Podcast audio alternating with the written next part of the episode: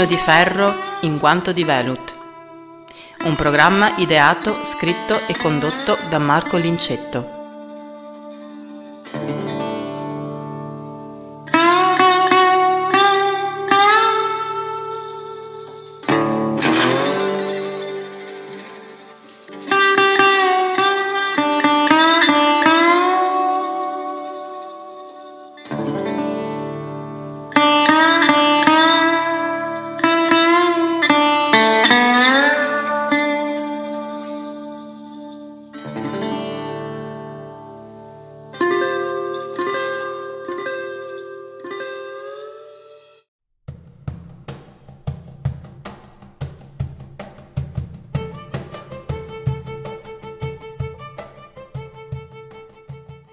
Il disco di cui parliamo oggi è una delle novità importanti, Valut Luna, di questo autunno-inverno 2022. È un disco importante to cure, è un disco importante in termini assoluti perché è la fotografia della mia idea di musica, è uno di quei dischi che ormai cominciano a essere un po', come si dice, con cui io cerco veramente di esprimere al meglio la mia idea di musica, la mia idea personale di musica. È un disco in cui in qualche modo mi sento autore perché l'ho concepito io, ho avuto io l'idea di questo disco. Ne ho parlato inizialmente con Oscar del Barba, questo grandissimo compositore, arrangiatore che ormai è quasi un alter ego di Velut Luna, per tante sono le collaborazioni che abbiamo fatto insieme da oltre vent'anni che ci conosciamo. Quindi qual è la mia idea di musica? Sapete che io sono da sempre alla ricerca di nuovi linguaggi, nuovi linguaggi che però eh, non trascurino l'aspetto umano della musica, l'aspetto comunicativo della musica. Una via sicuramente non facile, però plausibile per eh, raggiungere questi concetti, queste metamorfosi del linguaggio musicale è quello della commistione, qualcuno lo chiama crossover.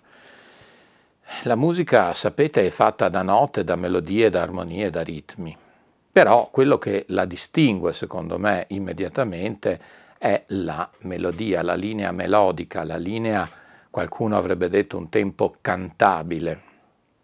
Questa linea melodica cantabile anche in sede di composizione spesso viene realizzata in modo molto semplice con l'ausilio di un pianoforte o di una chitarra a puro accompagnamento appunto di questa melodia. Ma a quel punto questa, questo, questa melodia, che ripeto per l'ennesima volta, oppure questo tema in termini più ampi e forse più precisi, può prendere dimensioni e visioni differenti a seconda del linguaggio linguaggio armonico, linguaggio ritmico con cui viene vestito letteralmente.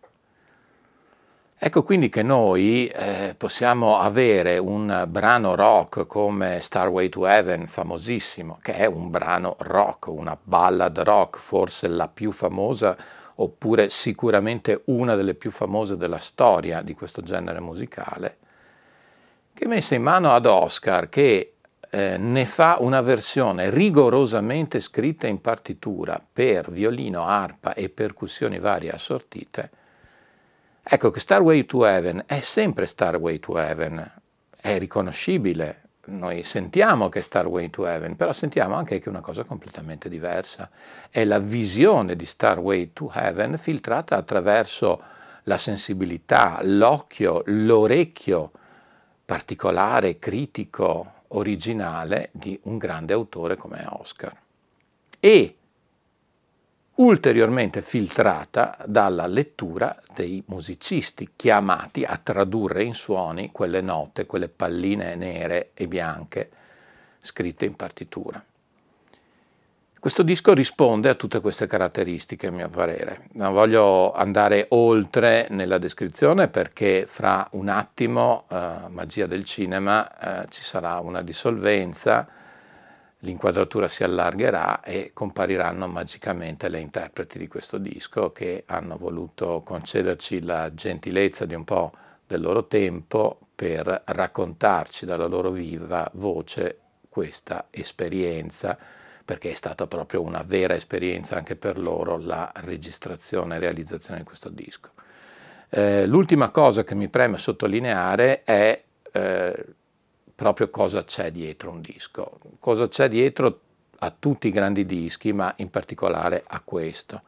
C'è una valanga di tempo dedicato da parte di tutti. Questo è un disco che nasce due anni fa nella mia mente. Poi ne abbiamo parlato con Oscar. Poi Oscar ha cominciato a eh, ipotizzare strade da percorrere, ci siamo confrontati e alla fine quando era chiaro in che direzione andare ha impiegato circa sei mesi a realizzare queste riscritture più che trascrizioni di questi celeberrimi brani.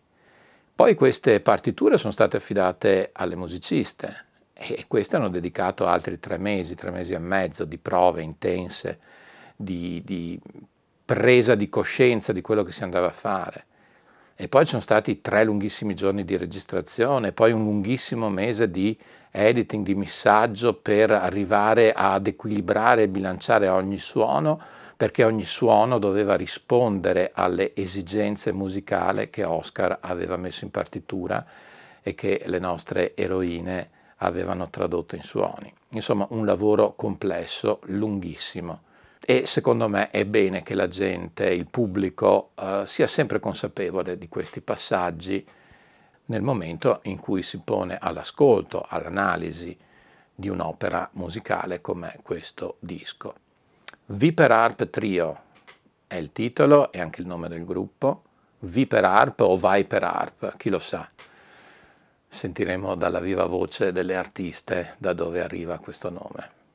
E allora magia del cinema e benvenuto al Viper Harp Trio. Come da copertina, in rigoroso ordine alfabetico, da sinistra a destra, Varina Fortin, violino, Lucia Stone, arpa, Marica Veronese, percussioni, ovvero il Viper Harp Trio. Allora io partirei proprio da questo Viper Harp trio e dando sempre in ordine alfabetico la parola avarina. Da dove esce questo Viper Harp trio? Allora l'idea è venuta così da Marica. E stavamo facendo le prime prove e lei eh, così un giorno le è venuta in mente proprio in maniera molto spontanea Viper Harp Viper, Viper Harp, giusto? Sì. Ah. Che sono le iniziali dei nostri strumenti, quindi in realtà è, è molto semplice, violino, percussioni, arpa. Poi quello che esce fuori anche... E poi ci ho pensato io a travisare il senso di questa cosa. No, il senso è, è, molto, è molto chiaro. Certo. Però appunto sono le iniziali dei nostri strumenti, del nostro trio.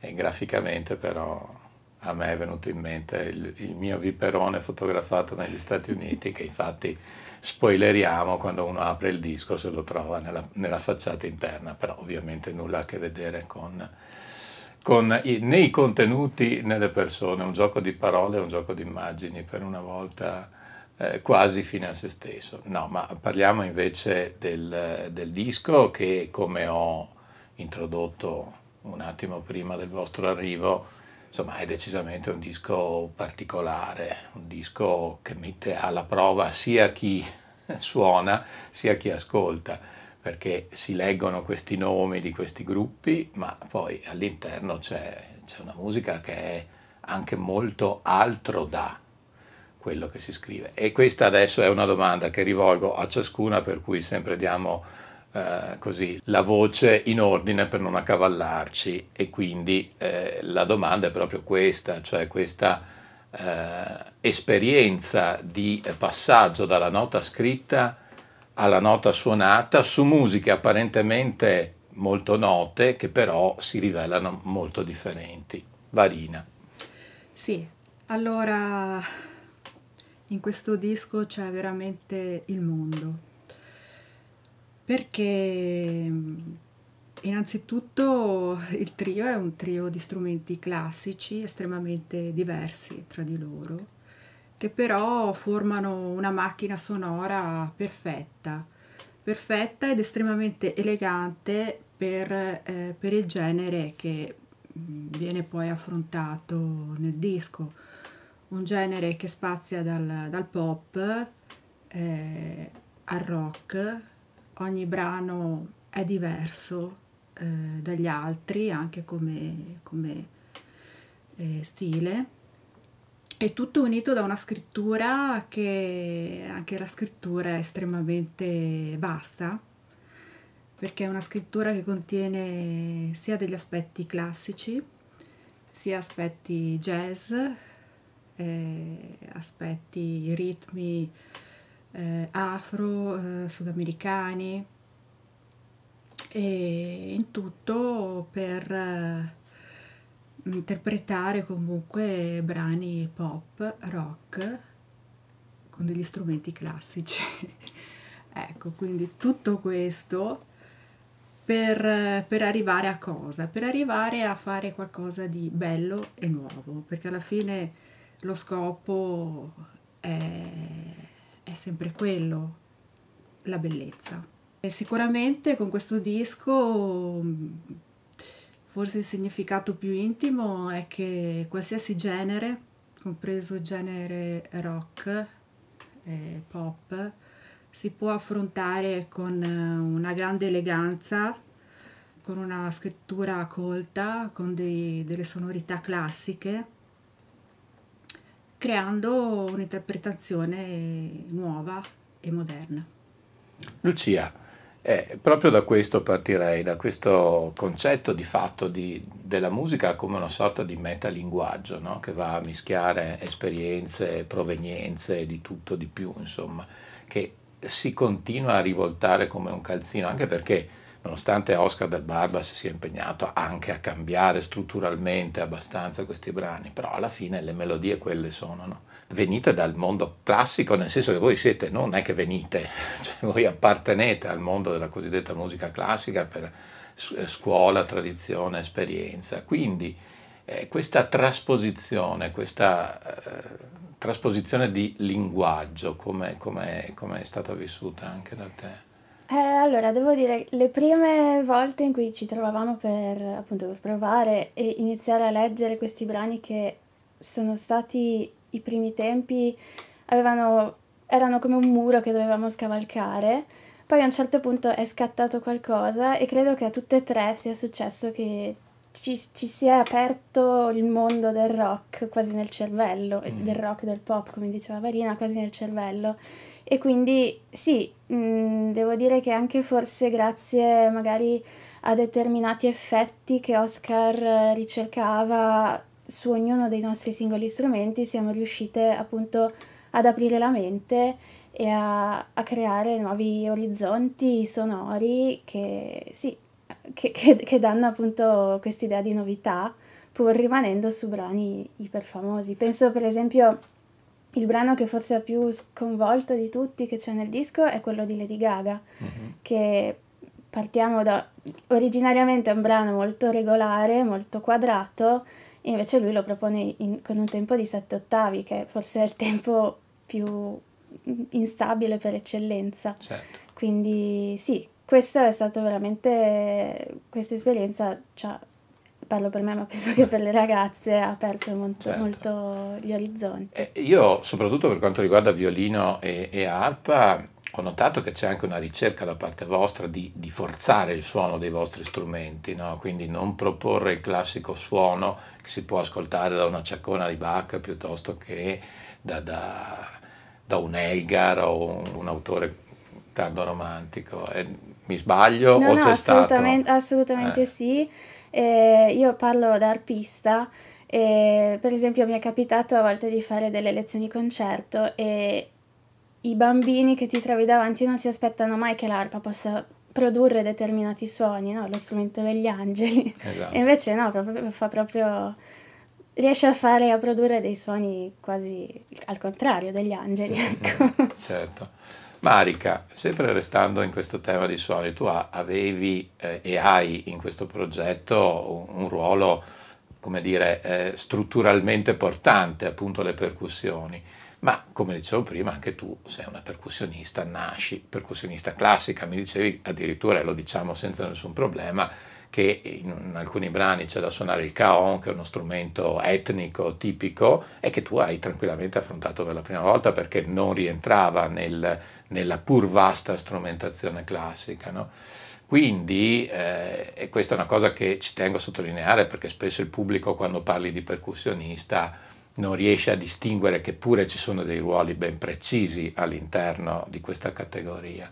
Quindi un po' il discorso vale anche per te come è stato per loro, ma forse ancora di più perché quel matacchione di Oscar in certi brani ti ha fatto saltare come un grillo da, da uno strumento all'altro con doti quasi acrobatiche direi. sì, allora io mm, quando ho visto per la prima volta i brani non mi sono spaventata Mm, perché ho visto la genialità della scrittura e mi sono mm, innamorata immediatamente di quello che lui ha scritto guardandoli, solo guardando le partiture. Poi chiaramente quando ho dovuto mettermi a tavolino a studiarle e studiare i set è stato um, tosto Uno perché appunto dovendo saltare da uno strumento all'altro dovevo anche cercare di capire come mettere gli strumenti in modo da essere agevolata il più possibile nel passare da uno strumento all'altro.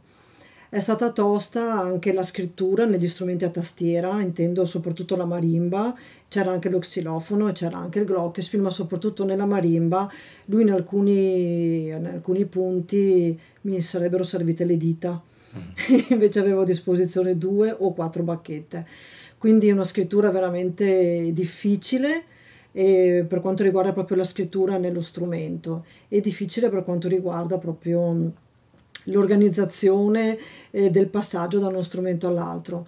Però mi sono divertita tantissimo, per cui in realtà poi la difficoltà mi è passata di secondo piano perché è stato proprio bello, genialissimo, l'ho trovato veramente incredibile e mi sono divertita proprio tanto, sia nella, nel fare le prove con le ragazze, sia nello studio mio a casa, che è stato tanto per tutte e tre, eh beh, certo. e sia anche nella registrazione. Anzi, penso che il momento della registrazione abbia proprio coronato questa cosa.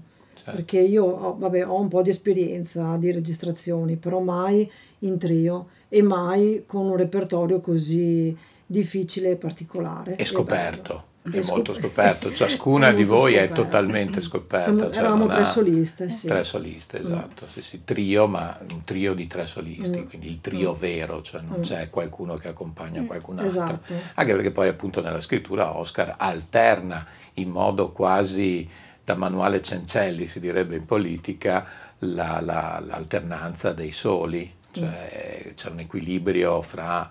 Eh, fra questi, tutti questi elementi della, della scrittura veramente notevole. Eh, io adesso passerei alla domanda più banale, se vogliamo, no? e cioè il pezzo preferito, quello dove vi siete rientrate partendo sempre da Varina, sempre col famoso ordine alfabetico, il pezzo che ti ha preso di più, che dici da ah, questo proprio lo sento mio, o, o prima o durante o dopo naturalmente, perché poi c'è una maturazione immagino. Allora, non voglio dire la solita risposta banale, però ce ne sono più di uno che mi piacciono particolarmente. Quello che mi ha colpito di più è appunto il brano di Lady Gaga, perché è veramente di un'originalità incredibile, ti entra dentro subito, ti porta anche quasi al ballo il discorso è che quando un brano è bellissimo e, e lo cambi c'è sempre il pericolo no, di, di rovinarlo. E in questo caso invece ha esaltato comunque quella che è la melodia che esce fuori lo stesso, che è bellissima, però riportando qualcosa di nuovo e bellissimo. Sì, sì, ribadiamo che forse di tutti i brani qui presenti è quello che proprio si allontana di più dall'originale. Quello che si allontana di più, sì. Ci, ci vuole anche uno sforzo di fantasia a un certo punto per capire che è quello, però si capisce perché a un certo punto fa capolino anche la, la anche melodia.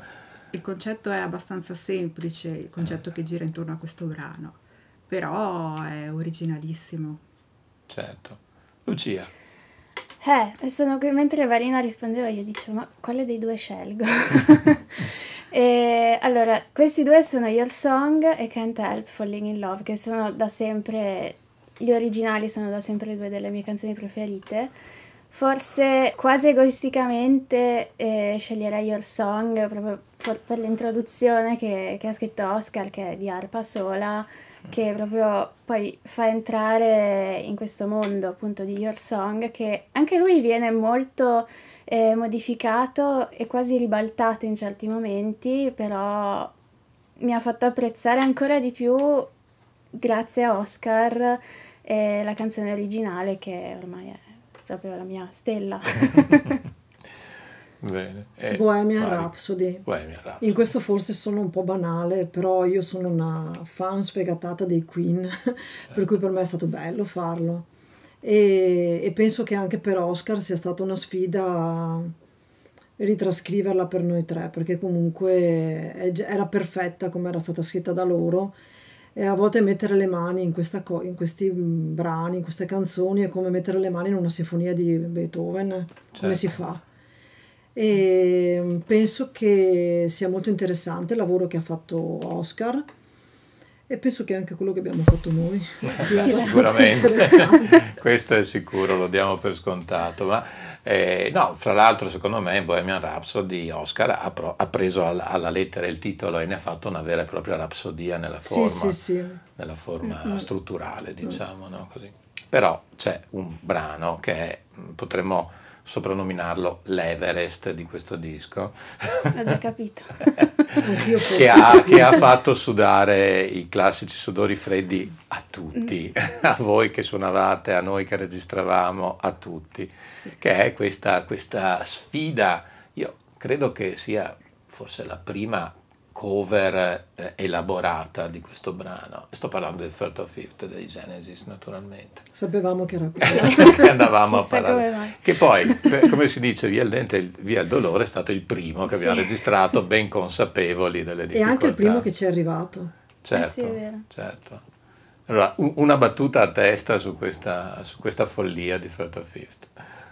Hai già detto tu follia. è veramente una... fo- Beh, già il brano di per sé è una Sì, follia, soprattutto l'inizio complesso, è sì, sì. folle. È bellissimo però. Eh sì. È stata una follia.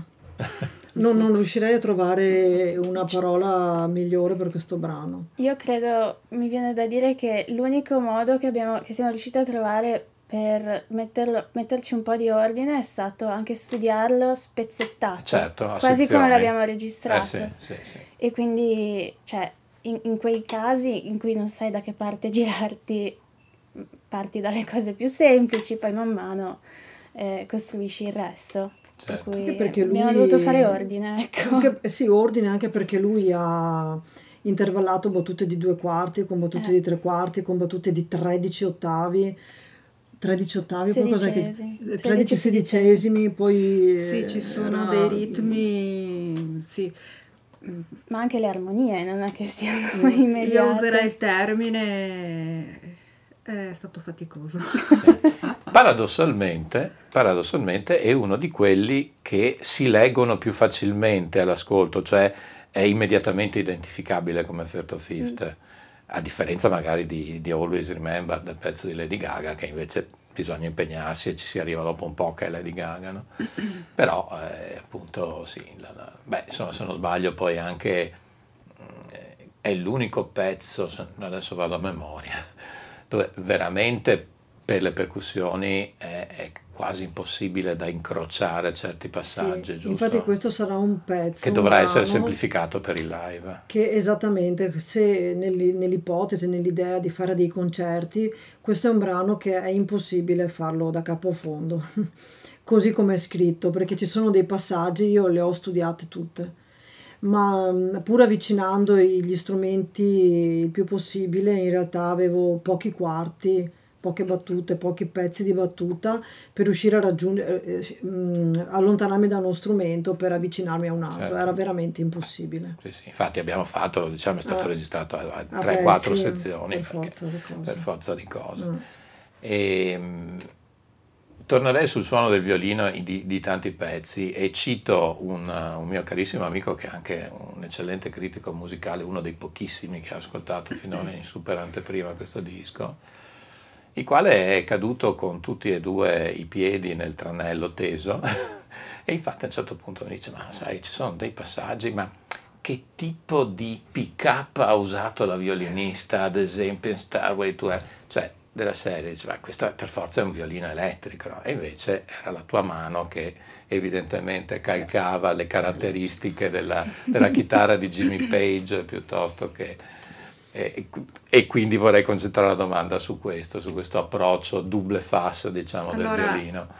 dopo chiaramente aver studiato tecnicamente i brani la prima domanda che mi sono posta è stato e adesso come li rendo? Visto che comunque io suono un violino un violino classico e insomma ci sono dei passaggi che vanno fatti con un certo tipo di sonorità, ci vuole suono deve avere delle caratteristiche particolari, ma anche nella musica classica, insomma, si cerca di arrivare di riprodurre il più possibile il concetto. Chiaramente non, non, ho, non avrò mai um, suono della chitarra elettrica, insomma, di, degli strumenti originali. Possiamo rock. dire, scusa che ti interrompo brutalmente, che è una particolarissima applicazione dell'arte dell'arco. cioè il, il, il, tuo pick up è il polso in questo caso. O no? Beh, sì, certo, eh. l'uso, l'uso dell'arco, il suono. Poi come dicevo all'inizio, ogni brano è diverso, per cui ogni brano aveva bisogno di una sonorità diversa. Chiaramente la morbidezza che ci voleva su Your Song veniva cancellata eh, da, dal suono di Painted Black. Certo. Eh, insomma, ho cercato a modo mio, con non so insomma se si che si percepirà insomma con eh, i limiti dello strumento di dare il concetto ecco secondo me il bello di questo disco anche per gli appassionati audiofili che sono un pubblico a me molto caro e che so che segue questo canale con grande attenzione credo che sia veramente un, eh, così, un, un'esperienza d'ascolto un'esperienza sonora proprio perché c'è voi avete tre strumenti, ma è un'orchestra alla fine quella che esce, no? proprio per la varietà d'appoggio, di tocco, di tutto che viene fatta e quindi una quantità di suoni sempre differenti che si ripropongono all'ascolto e credo che questo sia anche un altro dei motivi di grande interesse di questo, di questo progetto. Stiamo andando rapidamente alla fine di questo, di questo incontro con i tempi di YouTube che io sforo sempre e quindi un'ultima battuta perché tutti noi, speriamo, per il momento noi pochi addetti ai lavori, ma credo presto anche il pubblico quando comincerà a sentire questo disco, è, è un live? C'è speranza di vedervi dal vivo o è una montagna ancora da superare? Beh, noi speriamo di sì, dovremmo mandare uno spot eh, intanto che Marica si trasferisce da uno strumento all'altro, però Speriamo di Intanto sì. vediamo se verrà apprezzato il disco. Insomma. Io voglio essere ottimista al riguardo. e poi se verrà apprezzato chi vuole...